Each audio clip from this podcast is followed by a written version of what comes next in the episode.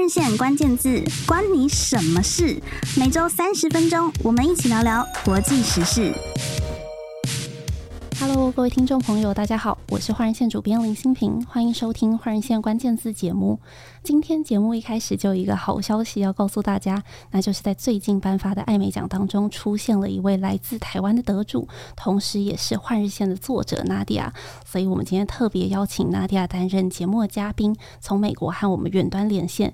除了要分享娜迪亚的这一份喜悦之外，也想要请娜迪亚替我们开箱她在好莱坞的神秘工作。娜迪亚好，你好。好，大家好，很高兴今天能够参加这次的 podcast。我们也很高兴，就是在娜迪亚刚拿到奖项的时候，就这么迅速的可以邀请到娜迪亚来上我们的节目，然后再次的恭喜娜迪亚获得这一份很难得的殊荣。呃，我相信听众朋友现在都一定非常好奇，就是到底娜迪亚在这个艾美奖里获得的具体是哪一个奖项？那我们先暂时还不能揭晓，因为要真正了解这个奖项的意义，就一定要先快速的和大家介绍一下到底什么是艾美奖。简单来说呢，艾美奖是用来表彰美国电视圈里面不同领域的杰出表现，地位相当于是电影界的奥斯卡，或者是音乐界的格莱美奖。从这个类比，大家应该就可以很快的看出它的重要性。那第一届的艾美奖其实可以追溯到一九四九年，但是如同刚刚前面讲的，艾美奖它表扬的因为是各个领域的表现，所以发展到后来不是只有针对电视剧所谓表演啊，或者是剧集这一类的奖项，像是到了一九七三年的时候，出现了针对新闻节目和纪录片的艾美奖，而到了一九七四年，就是隔一年之后，又多了一个叫做日间时段艾美奖。现在我们所熟知的这个黄金时段艾美奖的名称。就是为了要和日间时段做出区隔，所以加上了黄金时段。其实通常指的应该就是晚上的这个时段了。那之后呢，艾美奖也陆陆续续出现了像是体育艾美奖，或者是儿童与家庭艾美奖等各种不同主题的艾美奖。当然最有名的还是我们今天要讨论的这个黄金时段的艾美奖。它除了有针对像是演员啊、导演啊、编剧啊这一类奖项之外，比较特别的是，它还有一个表扬幕后人员的创意。艺术艾美奖奖项包括，大家可能比较熟知一些幕后的技术，像是动画啊、音乐啊、服装啊等等。那还有一个也非常重要，但是大家过去可能不太了解的奖项，就是我们即将揭晓的重头戏，叫做片头设计，也就是娜迪亚在一月六日报回的这个奖项。其实这一次第七十五届的黄金时段艾美奖，它表扬的是从二零二二年六月一日到二零二三年五月三十一日这一段期间的作品。原本应该是要在去年九月颁奖，但是没有想到遇到了美国编剧协会还有演员工会的罢工，所以才被延到了今年一月举行。以上就是非常迅速的帮大家介绍艾美奖，不知道娜迪亚有没有什么身为从业人员想要再特别帮我们补充的部分？其实我想您解释的非常清楚。那对我们来说，这次的顺延最大的痛苦就是冬天很冷这件事情，然后穿礼服，所以很冷嘛。这部分的确造成很大的困扰。嗯，因为本来应该要在去年颁奖嘛，但是一直延到今年一月，大家有没有觉得非常的煎熬？呃，其实不会，因为我个人比较习惯专注在。我现在在做的事情上面，嗯、所以一般来说，案子结束了，我会忘记它。哦，哇，真的做得到就忘记，然后就就 move on，就往下继续走。应该说是汲取教训，然后不要计较太多。嗯、那 那当然，作品都是跟大家合作，都是一个很好的回忆，这一部分是不会忘记的。但是我个人比较。为了身心的健康，比较倾向不会去纠结一些会不会得奖这样子的事情。嗯嗯嗯，我为了身心健康，我感觉这一句话背后应该透露了很多的幕后故事。这个部分我们等一下会帮我们听众朋友询问娜迪亚。那我们先言归正传，进入今天的主题，就是到底什么是片头设计？因为大家如果还不太清楚的话，就没有办法继续讨论娜迪亚的职涯，所以想先请娜迪亚帮我们介绍一下。关于片头，也就是 main title design，嗯，这个部分其实，在台湾不是特别熟悉，但是感觉单就这个领域，并没有自成一个行业，嗯的情况。嗯、那所谓的 main title 翻成片头应该是最常见的说法。那我个人并没有一个更好的中文翻译。main title 在我们这里指的意思是，当你比如说看一个电影的时候，在片场的 logo 和正片开始之间的那一个尴尬的片段，不会尴尬，通常很精彩，而且通常其实是可以反映这部剧想要表达的概念吗？呃，通常关于这个小节的处理，大部分的作品会会致力于营造一些，比如说前情提要，或者是铺陈一下这个故事的历史设定，嗯、或者是他们这个故事里的世界现况是什么样的情形。嗯嗯。那最重要的就是所谓的 main title，title 指的就是电影的片名，嗯、还有。出演的演员，嗯的，还有一些工作人员的名字。嗯、那所谓的 title 的意思就是说，要把这些资讯介绍给观众，而且要让他们理解他们即将经历的这个故事是一个怎么样的世界。那那我们的任务就是要要为观众准备这些情绪，更能带入接下来的剧情。嗯，所以，嗯、呃，这个所谓的片头设计，它包含的元素，除了刚刚 Nadia 有讲到的，就是说，呃，当然它必须要包含这个这部片的片名，然后还有这部片的这一些工作人员的名字之外，它是也必须要这个音乐啊、动画啊这一些的吗？呃，其实是主要是看。导演或者是这个剧组，他基于对于这一部片整体的设计，他认为他的片子需要怎么样的开场，那我们的任务会略有不同。嗯，像是大家熟悉的一些导演，比如说诺兰的话，他通常不会做 main title，嗯，所以演员的名字通常会直接上片尾。嗯，那。有一个名词叫做 main on end，就是片尾，嗯、就是 main title 移到 end。嗯，那这种做法也是有的。那 end title 的话，通常会比较长，因为一般来说开场动画没有办法做的太长，因为那个你没有办法花三五分钟去打所有人的名字。嗯嗯，那就会就会打坏了整个开场节奏。那片尾的话比较没有这方面的限制，所以。我们常常会看到比较长的片尾，比如说《魔戒》系列，它我们在电影结束之后会看到很多的各个角色的一些 illustration 啊，一个一个一个出来介绍，这样子比较常出现在片尾。嗯，那通常这个片头它的长度是有固定的吗？呃，一般来说是非常自由的，也是要看导演跟 showrunner 觉得他们。他们的这个故事要怎么开场？有的是直接打一个 logo 就结束了，那也有可能比较长的。那有一些，比如说续集的情况，或者是他们这这个世界设定非常特殊的情况，那可能就会需要一些 prologue，就是前情提要，或者是稍微介绍一下，介绍一下这个世界目前的一个状态。嗯。打一个 logo 就结束了，这个这么简洁的是谁啊？呃，其实蛮多的，因为前几年有流行过类似的开场，比如说很多电影其实是这样开场的，因为他们觉得他们直接上正片会比较有一种震撼性的开场，所以他们可能会直接用一个 logo card 就告诉大家现在进入这个片名，嗯嗯，就结束了，可能只有五到十秒吧，在这种情况下。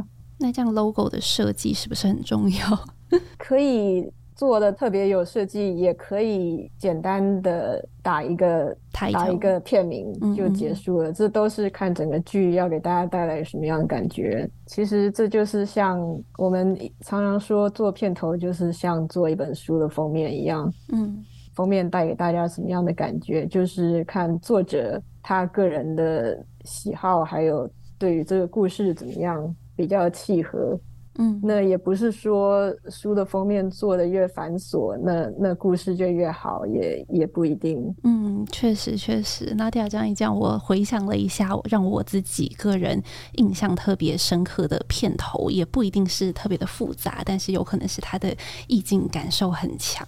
那我很好奇，像娜迪亚自己作为从业人员，您觉得您看过印象最深刻的一个片头会是什么？坦白说，这是一个对我来说很艰难的问题。怎么说？因为太多都觉得很棒吗？因为看的太多了。那我记得这讲这个有一点暴露年龄，但是我记得当台湾第一次引进 HBO 的时候，有一部关于马戏团的剧叫做《Carnival》，呃，我已经不记得中文翻成什么了。但是我记得那个时候看到他的一个塔罗牌的开场，我觉得。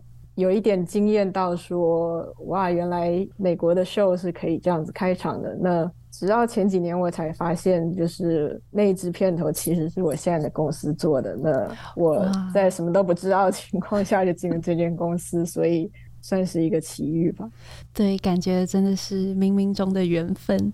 娜迪亚这一次得奖的作品是 HBO 的影集，叫做《最后生还者》，英文是《The Last of Us》。呃，如果我们听众朋友好奇的话，可以去找来看一看娜迪亚设计的片头。那接下来想要请娜迪亚跟我们分享一下，通常在制作这个片头动画的时候，它大致的流程，还有呃，它需要的团队啊、分工啊这一些会是什么呢？一般一般来说，就是我们会先收到客户的 brief，会先告诉我们他们主要诉求和他们觉得他们这个故事需要什么样的感觉的一个开场。那这些收集这些讯息对我们来说很重要。接下来，呃，身为 creative director，就基于客户的这些需要，想出一些方向，然后提供给客户。我们通常在这个时候会做一些视觉呃 style frame，主要的目的是提供解决方案。那当客户觉得他有看到他需要的方向的时候，我们就会根据这个 production 需要的人才，召集一个 team，包包括 designer、animator，在方向确定，但是整体设计。还有叙事的结构还没有决定的情况下，我们通常会从 storyboarding 开始，也就是找 storyboard artists，然后来画一些分镜，然后和客户讨论这个 title 的发展和走向，还有从头到尾整个的长度啊，或者是需要有几个 shot，然后决定一下 budget，大概是这样的一个过程。嗯嗯，刚娜迪亚有提到一个 storyboard artist，这个是在做什么？其实就是针对 director 提出的方向，基于他的他的 vision 去做出一个完整的绘画分镜图。这个其实有在关心动画的朋友应该很熟悉。嗯，那它属于一个很快速沟通的一个工具。嗯。它可以不需要花太多时间做出很精致的作图，嗯，就可以和客户讨论一个大概的方向。通常在拍广告片的时候也很常用。嗯嗯嗯，了解。前面大家有提到说，就是会根据客户给的资讯去试着提几个不同的方向嘛。那这个提方向的人主要就是 creative director 吗？还是说是一个团队一起来想？通常是看 project 的规模。一般来说，我们会希望提供比较广泛的方向。如果说客户给的喜好并不是特别明确的话，多一点的方向也多一点的选择。那 director 本人可以提出一些大概三五个方向。那如果说有整个 design 团队一起帮忙想的话，我觉得方向会比较丰富一点，因为毕竟一个人的想象力是有限的。嗯，了解。其实这不是娜迪亚第一次被提名艾美奖了，在这之前已经被提名过三次了，而且这三次的作品都很精彩，分别是二零一五年的美国恐怖故事、二零一七年的宿敌，还有二零二二年的柏青哥。那这一次呢，终于获得奖项了，不知道娜迪亚的感觉怎么样？你会觉得说，哎，等了很久，终于得奖了吗？还是会有什么其他的感受？我个人是以比较平静的态度看待这件事情。嗯、那我觉得，其实有没有得奖，也是有一点表现出大众对对这部剧的支持。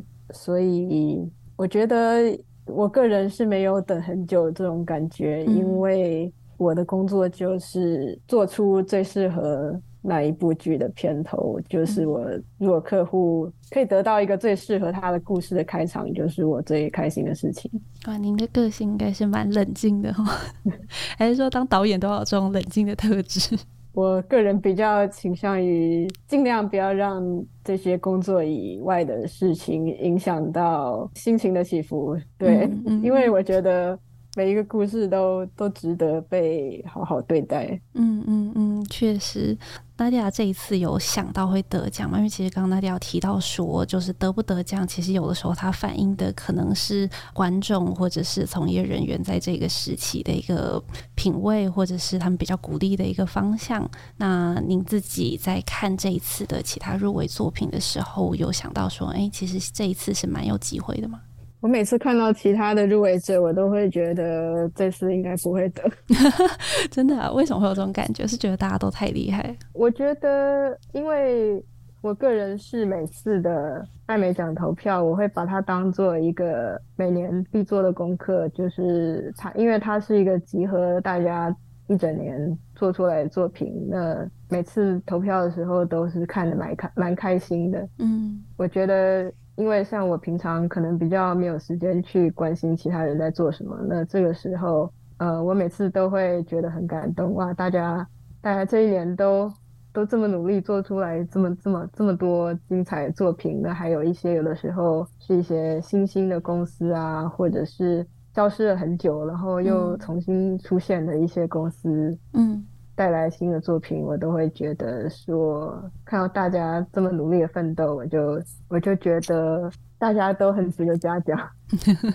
这一次，娜迪亚看其他的入围作品，觉得您自己当时在心里预测说最有可能得奖的是会是哪一部？通常在我自己不在其中的情况下，我比较会去做这方面的猜测。嗯，但自己身历其间的时候就比较难猜，是不是？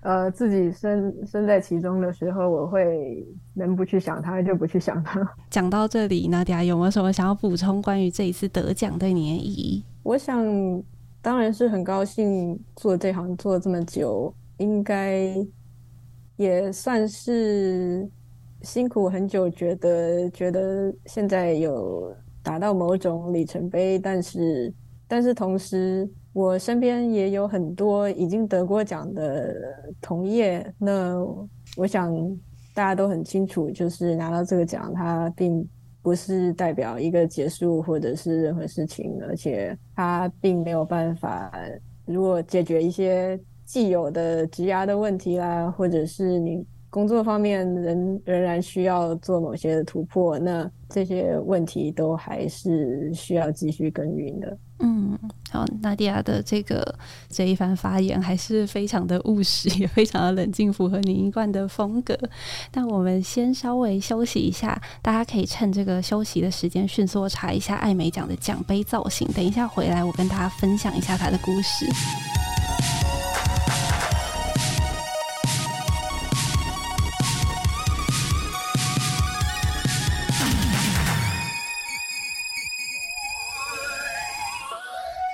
大家好，欢迎回到《换一线关键字》节目。刚刚在上半场的节目最后跟大家讲到这个艾美奖的奖杯。现在我跟 Nadia 在录音的时候，他为了我特别把奖杯放在镜头前让我看。那其实呢，看到这个奖杯，我除了是心里非常羡慕之外呢，也觉得这奖杯真的是非常的漂亮。所以出于对这个奖杯的好奇，我在录音前就偷偷去查了一下奖杯的故事。那现在来跟大家分享一下，据说这个奖杯被设计出来之前呢，这个电是学院拒绝了总共四十七个提案，然后最后决定的这个 final 版本才是我们现在看到的这个奖杯。那它是在一九四八年的时候，有一位电视工程师以他太太的形象设计出来的，所以大家可以看到奖杯上面有一个女子女性的这样一个造型，其实就是某位电视工程师他的太太。然后这个呃女子的。它的后背上面有翅膀嘛？它这一双翅膀呢，其实是象征着艺术缪斯。然后大家可以看一下，就比照一下大家查出来的图图片。他的手上不是举着一个东西嘛？他举的这个东西是原子。把原子放在这里是什么概念呢？大家可以回想一下中学物理课的时候，课本上那一张原子结构图，再来对照一下这个奖杯，就会发现它们是相同的造型。那原子在这里代表的是电子科学。的意思。好，奖杯的故事讲完了，我们赶快 切入 Nadia 今天的故事。就是，嗯，我们想要请教 Nadia，到底一开始的时候是怎么样进入片头设计这个行业的？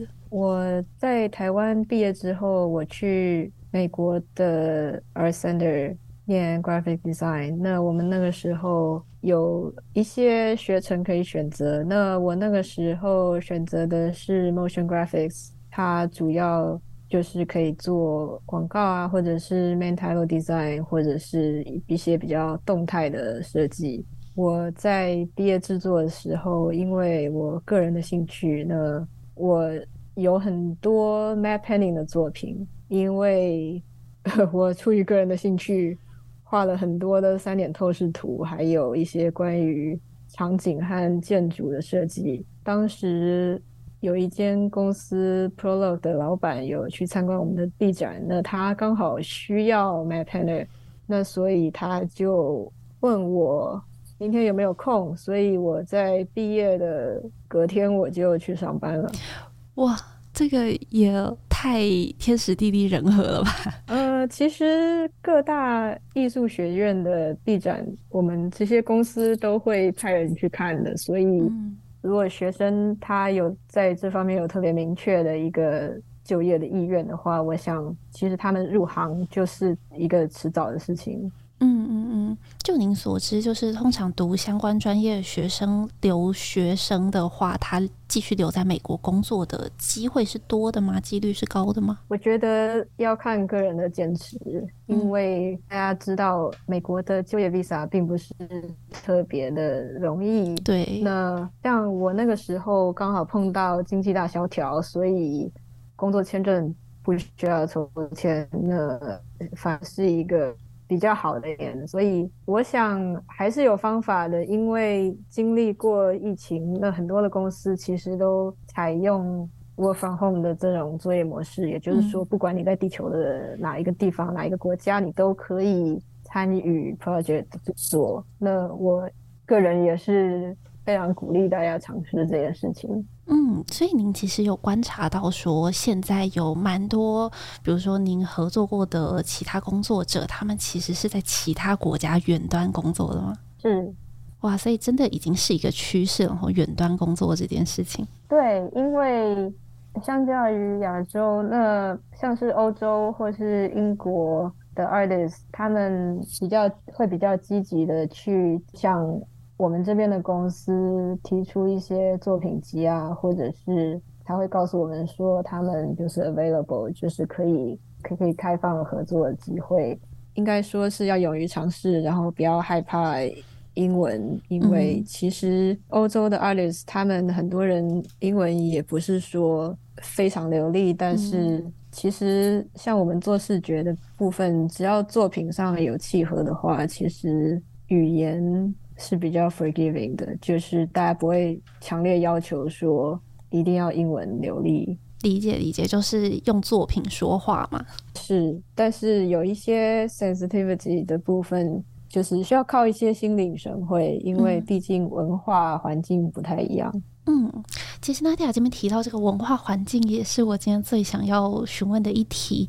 就是，呃，Nadia 其实是作为一个外国人，尤其是作为一个台湾人的身份，在好莱坞一个这么竞争的行业里面工作，在这个过程里面，是不是也会遇到一些文化上面的障碍需要克服的呢？文化上面的挑战，其实我觉得还好，嗯，但是相较于美国土生土长的人，我觉得有一部分的，比如说童年回忆啊，或者是过去几十年发生的一些大家都应该的事情，可是你没有经历过，所以你可能不知道，或者是你可能就算知道，可是你并没有办法跟当地人有同样的体会。嗯，这方面我觉得需要一些调查研究啊，或者是一些基本的同理心。嗯，就是说，假设你是在那个时空背景之下，你会有什么想法，或者是你会希望看到怎么样的呈现？这个部分需要一些一些想象力，还有我觉得就是对于人性的一些研究。您通常都会透过什么方式去做这样子的研究？通常除了尽量收集资料，就是绕着那个话题把，把能调查出来的事情都尽量了解。因为就算其实像我们对于小时候发生的一些事件，或者是过去历史上的背景时空，虽然我们我们可能是那国的人，但是其实我们从小的了解也不一定是对的。所以我觉得在这一方面。毕竟我们都是借由第三者的一些情报，不管是书籍或者是看新闻，嗯，那其实都是跟实际上发生的当事人的感受是有一些出入的。所以我觉得这这方面就是比较要靠体会吧。嗯嗯嗯，对您来说，这会是工作中最大的挑战吗？还是其实有更大的挑战？更大的挑战就是客户要改啊，这好像是每个设计的心声。客户要改，就是说，嗯，我猜那个挑战比较困难的部分，应该是说客户会不会有那种，比如讲不太清楚他自己想要什么的状况，或者是说他跟他一开始给你一个方向，然后之后他要改，又是完全另外一个方向。因为其实理想的状态是我们跟客户是处于一个合作的关系。这边讲的是处于一个比较广泛的一个情况，并不是特定于某一个某一个案子这样子。嗯嗯。那比较理想的情况就是，我们会希望是和客户处于一个互助合作的一个一个模式。那像这次最后幸存者，我们就很幸运得到这个机会，可以建立一个比较。长期的互相启发的一种合作关系，那我觉得是非常对于我们帮助很大的。嗯，那在这种来回的讨论方面，不管是哪一个案子都一样，那客户要改是一个理所当然的一个情况，因为、嗯、因为每个人不可能想的事情完全都一样。嗯，那所以很多东西都是要经过来回的修改。我们的工作就是。应该说是想办法确保这个东西做出来能够最适合他这个剧本、这个故事、这个世界吧。那如果说问 Nadia 最享受的一次合作是什么？您能不能举例跟我们分享一下？我觉得其实其实这这些快乐或者是比较艰难的部分，都是都是一些阶段性的感受。那。嗯我觉得最享受的部分，应该就是你提出的一些方向跟客户的需求一致的时候，这应该算是一个人性上面非常普遍的一个情况，就是，是哦，你知道我在想什么，我也是这样想的，就是这种非常基本。基本的一种、嗯、那种有共鸣的快乐，对，就是其实是属于人性沟通上面的快乐。是，这也是您觉得这份工作里面最迷人的部分吗？我想应该是，因为这也关系到说，今天做出来的东西是不是跟观众想要看到的，就是他觉得他觉得是不是和这个故事，也是一样的道理。嗯，也就是说，致力追求成功的沟通。嗯嗯嗯，哇，听起来这一份工作它其实不只是涉及到你的个人创意艺术创造的这个部分，其实很重要的也是沟通的工作。对，因为像我们这种商业艺术，它其实很大一部分的工作都是在沟通。嗯，就是跟客户沟通，然后你还要跟你内部的团队沟通，然后实际上做出来的作品又是要跟观众去沟通。对，就是其实。不管是一个广告或者是一个片头，都是要把某一个东西介绍给观众。那他这个动作本身就是一种沟通。嗯嗯嗯。您做出来之后会去看观众的评价吗？不会，就是像你刚讲的，您做完就就放下这个案子，然后再继续往下努力这样。如果有什么特别好或是不好的部分，就会会吸取经验吧。嗯。因为比如说讲一个笑话都没有人反应的话，嗯、就下次就不要再讲这个笑话，大概是这样子的道理。不会觉得说有可能是大家幽默感还没培养起来吗？应该是没有这种事情，因为笑话不好笑，永远都是讲的那个人的错。哇，这真的是好反躬自省的工作态度。好，节目最后，Nadia 有没有什么想要再跟我们听众朋友分享的部分？我想首先就是还是鼓励。台湾对这方面有兴趣的人，勇于尝试，因为因为我们无时无刻都在期盼着新血的加入。嗯，我觉得很多国内的 artists，他们其实都有相当好的技术，那他们为什么不来呢？嗯、老实说，我真的不知道。我的感觉是，台湾的社会的氛围可能比较比较鼓励于，比如说找一份全职的工作，嗯，那生活比较稳定，嗯。如果说做 freelance 接国外的案子，感觉可能需要经历一些起伏，或者是大家可能会担心是不是一直都能接到案子。那对于这方面，我是觉得鼓励大家勇于尝试。对，我觉得尝试真的是很重要，因为跨出那一步就是累积不一样的经验，我相信眼界也会很不一样。那今天非常谢谢 Nadia 的跨越时区的这个分享。其实我觉得，就像 Nadia 讲的，我自己做换人线这几年很深的一个感触，也是我觉得台湾其实最不缺的，应该就是所谓的世界级人才。那换人线的一个很大的任务，就是希望可以把他们闯荡世界的精彩故事介绍给更多的人知道。听完这集节目，相信大家也对纳迪亚的专栏感到很好奇。我们会把链接放在节目的资讯栏里，给大家参考。请大家多多支持有才华的台湾艺术家。今天的节目就到这里结束，我们下周再见喽，拜拜。